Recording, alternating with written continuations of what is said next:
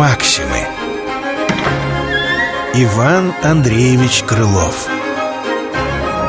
Мышь и крыса.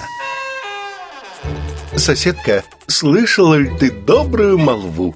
Вбежавши крысе, мышь сказала. Ведь кошка, говорят, попалась в когти льву.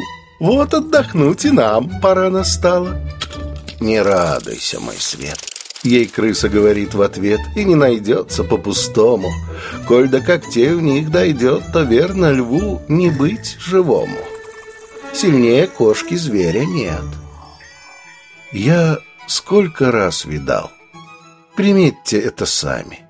Когда боится трус кого, то думает, что на того весь свет глядит его глазами. Максимы. Иван Андреевич Крылов. Мышь и крыса.